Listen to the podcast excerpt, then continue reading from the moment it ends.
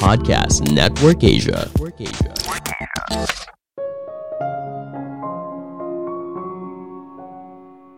Pikiran adalah kunci segalanya. Pikiran akan membentuk ucapan dan perilaku hingga akhirnya yang membentuk hidupmu di masa depan. Halo semuanya, nama saya Michael. Selamat datang di podcast saya, Sikutu Buku. Kali ini saya akan bahas buku The Power of Your Subconscious Mind karya Joseph Murphy. Sebelum kita mulai, buat kalian yang mau support podcast ini agar terus berkarya, caranya gampang banget. Kalian cukup klik follow Dukungan kalian membantu banget supaya kita bisa rutin posting dan bersama-sama belajar di podcast ini. Buku ini membahas kemampuan dari pikiran bawah sadar. Ketika kita yakin pada sesuatu dan memvisualisasikannya dengan jelas, maka kita bisa melepaskan semua rintangan mental untuk mencapai hasil yang kita inginkan.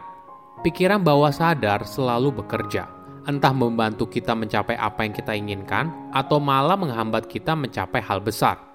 Kita bisa belajar menggunakan kemampuan pikiran bawah sadar dengan latihan berpikir positif dan visualisasi hidup yang kita inginkan.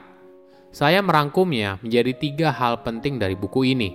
Pertama, pikiran sadar dan bawah sadar. Mungkin sebelum membahas lebih jauh, saya mau jelaskan dulu kalau penulis menjelaskan kalau ada dua bagian dalam pikiran kita, pikiran sadar, dan pikiran bawah sadar. Pikiran sadar atau bisa juga disebut sebagai pikiran yang objektif. Ketika kamu membuat sebuah keputusan, maka kamu menggunakan pikiran sadar. Misalnya memilih mau makan apa hari ini, merencanakan liburan, dan sebagainya. Pikiran sadar mendapatkan informasi dari interaksi panca indera kita dengan dunia luar dalam kehidupan sehari-hari. Di sisi lain, Pikiran bawah sadar atau disebut sebagai pikiran subjektif bekerja tanpa bantuan kesadaran. Tanpa kamu berikan perintah secara sadar, bagian tersebut bergerak secara otomatis. Misalnya gini, fungsi jantung, pencernaan, sirkulasi darah, pernafasan, dan sebagainya bergerak oleh pikiran bawah sadar. Sederhananya, coba bayangkan sebuah gunung es. Bagian yang terlihat adalah pikiran sadar, sedangkan bagian di bawah permukaan air adalah pikiran bawah sadar. Walaupun kamu bisa melihat bagian gunung es yang berada di atas permukaan air, tapi kamu tidak tahu seberapa besar bagian gunung es yang berada di bawahnya. Analogi ini sangat menggambarkan pikiran manusia. Bagian yang kita sadari hanyalah apa yang kita lihat di atas permukaan air, yaitu pikiran sadar. Namun, bagian di bawah permukaan air yang besar tidak terlihat. Apakah kamu pernah belajar mengendarai sepeda? Di fase awal, kamu perlu perhatian penuh yang berasal dari pikiran sadar. Namun ketika kamu sudah mulai mahir, pikiran bawah sadarmu mulai mengambil alih. Lama-kelamaan, mengendarai sepeda ibaratnya menjadi sebuah pekerjaan yang otomatis.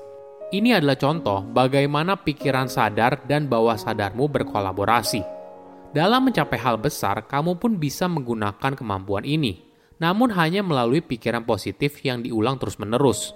Sebagai contoh, Enrico Caruso adalah seorang penyanyi opera dari Italia.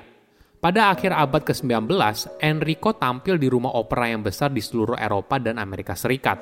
Namun dia sering kali banjir keringat dan tenggorokannya menjadi tegang beberapa menit sebelum naik ke atas panggung.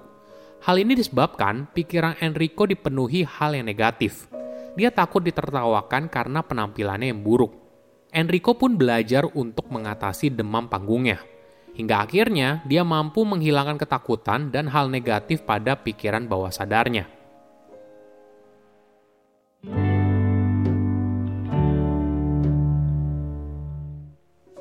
Kedua, ketika bingung, dibawa tidur aja. Apakah kamu tahu kalau sepertiga hidup kita dihabiskan untuk tidur? Waktu tersebut tidak hilang karena banyak hal terjadi saat kita tidur tubuh kita mengembalikan energinya lagi, mengobati luka, mencerna makanan, dan sebagainya. Penulis berpendapat kalau kita bisa menggunakan kemampuan pikiran bawah sadar saat kita tidur untuk membantu mengambil sebuah keputusan. Dalam hidup, kita mungkin saja mengalami dilema, apakah pindah ke tempat kerja yang baru atau memulai usaha sendiri dan sebagainya. Penulis memberikan sebuah contoh yang menarik. Salah satu pendengar acara radio penulis sedang berada dalam situasi yang dilematis. Dia ditawarkan pekerjaan dengan gaji dua kali lipat dari gajinya sekarang, tapi dia harus pindah ke kota lain. Situasi ini membuat dirinya bingung. apakah menerima pekerjaan tersebut atau tidak. Wanita ini lalu mempercayakan hal tersebut pada pikiran bawah sadarnya dan percaya kalau dia akan mendapatkan jawaban terbaik setelah bangun tidur keesokan harinya. Sebelum tidur, dia berusaha memusatkan pikirannya pada situasi tersebut. Di pagi hari, ada insting dalam dirinya yang mendorong untuk menolak pekerjaan itu. Dia akhirnya memutuskan untuk menolak pekerjaan tersebut. Beberapa bulan kemudian, pilihan itu ternyata tepat. Perusahaan yang menawarkan pekerjaannya dulu ternyata sudah bangkrut dalam kisah ini, tentu saja tidak ada orang yang bisa memprediksi masa depan seperti apa. Namun mungkin saja kita membaca bahasa tubuh si pemberi kerja, atmosfer kantornya, dan lingkungan kerja di perusahaan tersebut. Hal itu mungkin tidak kita sadari secara jelas melalui pikiran sadar, namun semua informasi tersimpan dan diproses oleh pikiran bawah sadar. Itulah kenapa saat wanita itu bangun, dia merasa ada yang kurang serak dan instingnya mendorong dia untuk menolak pekerjaan tersebut. Pesan pentingnya seperti ini. Pikiran bawah sadar bisa memproses informasi dengan cara yang berbeda dibandingkan dengan pikiran sadar. Oleh karena itu, mungkin saja ketika pikiran sadar kamu sudah buntu, kamu mendapat informasi yang lebih jelas setelah bangun hasil dari pikiran bawah sadar.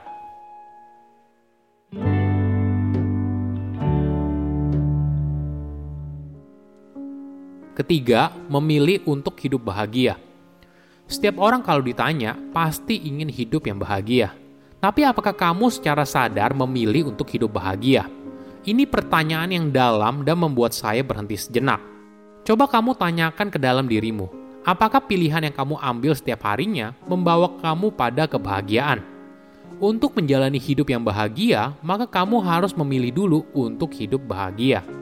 Contohnya gini, seorang salesman bertanya kepada penulis, kenapa dirinya tidak pernah diapresiasi oleh atasannya, padahal hasil kerja dia lebih bagus daripada rekan kerjanya yang lain.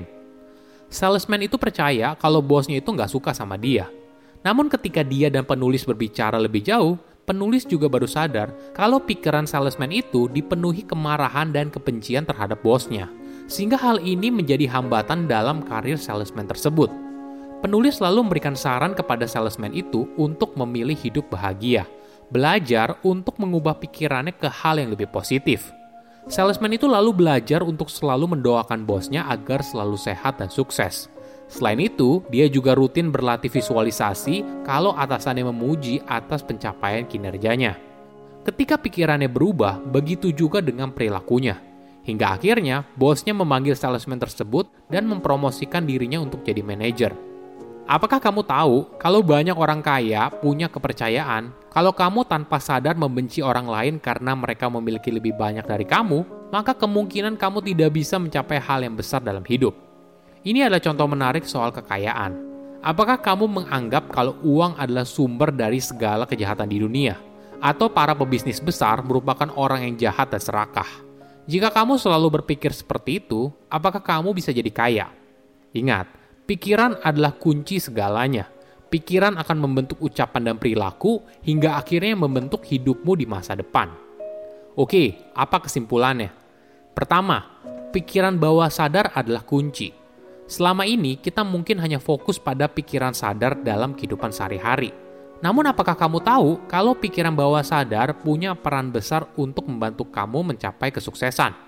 Ketika kita yakin pada sesuatu dan memvisualisasikannya dengan jelas, maka kita bisa melepaskan semua rintangan mental untuk mencapai hasil yang kita inginkan.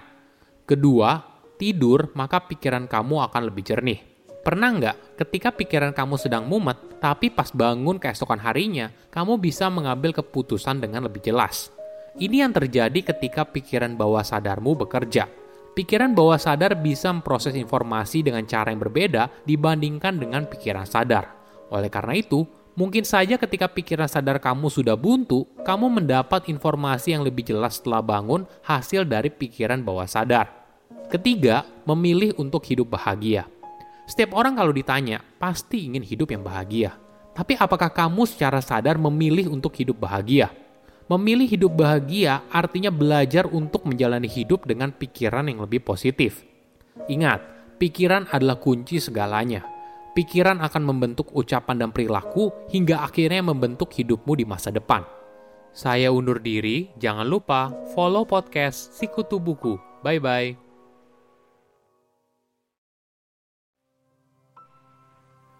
Pandangan dan opini yang disampaikan oleh kreator podcast, host, dan tamu tidak mencerminkan kebijakan resmi dan bagian dari podcast Network Asia. Setiap konten yang disampaikan mereka di dalam podcast adalah opini mereka sendiri dan tidak bermaksud untuk merugikan agama, grup etnik, perkumpulan, organisasi, perusahaan, perorangan, atau siapa pun dan apa pun.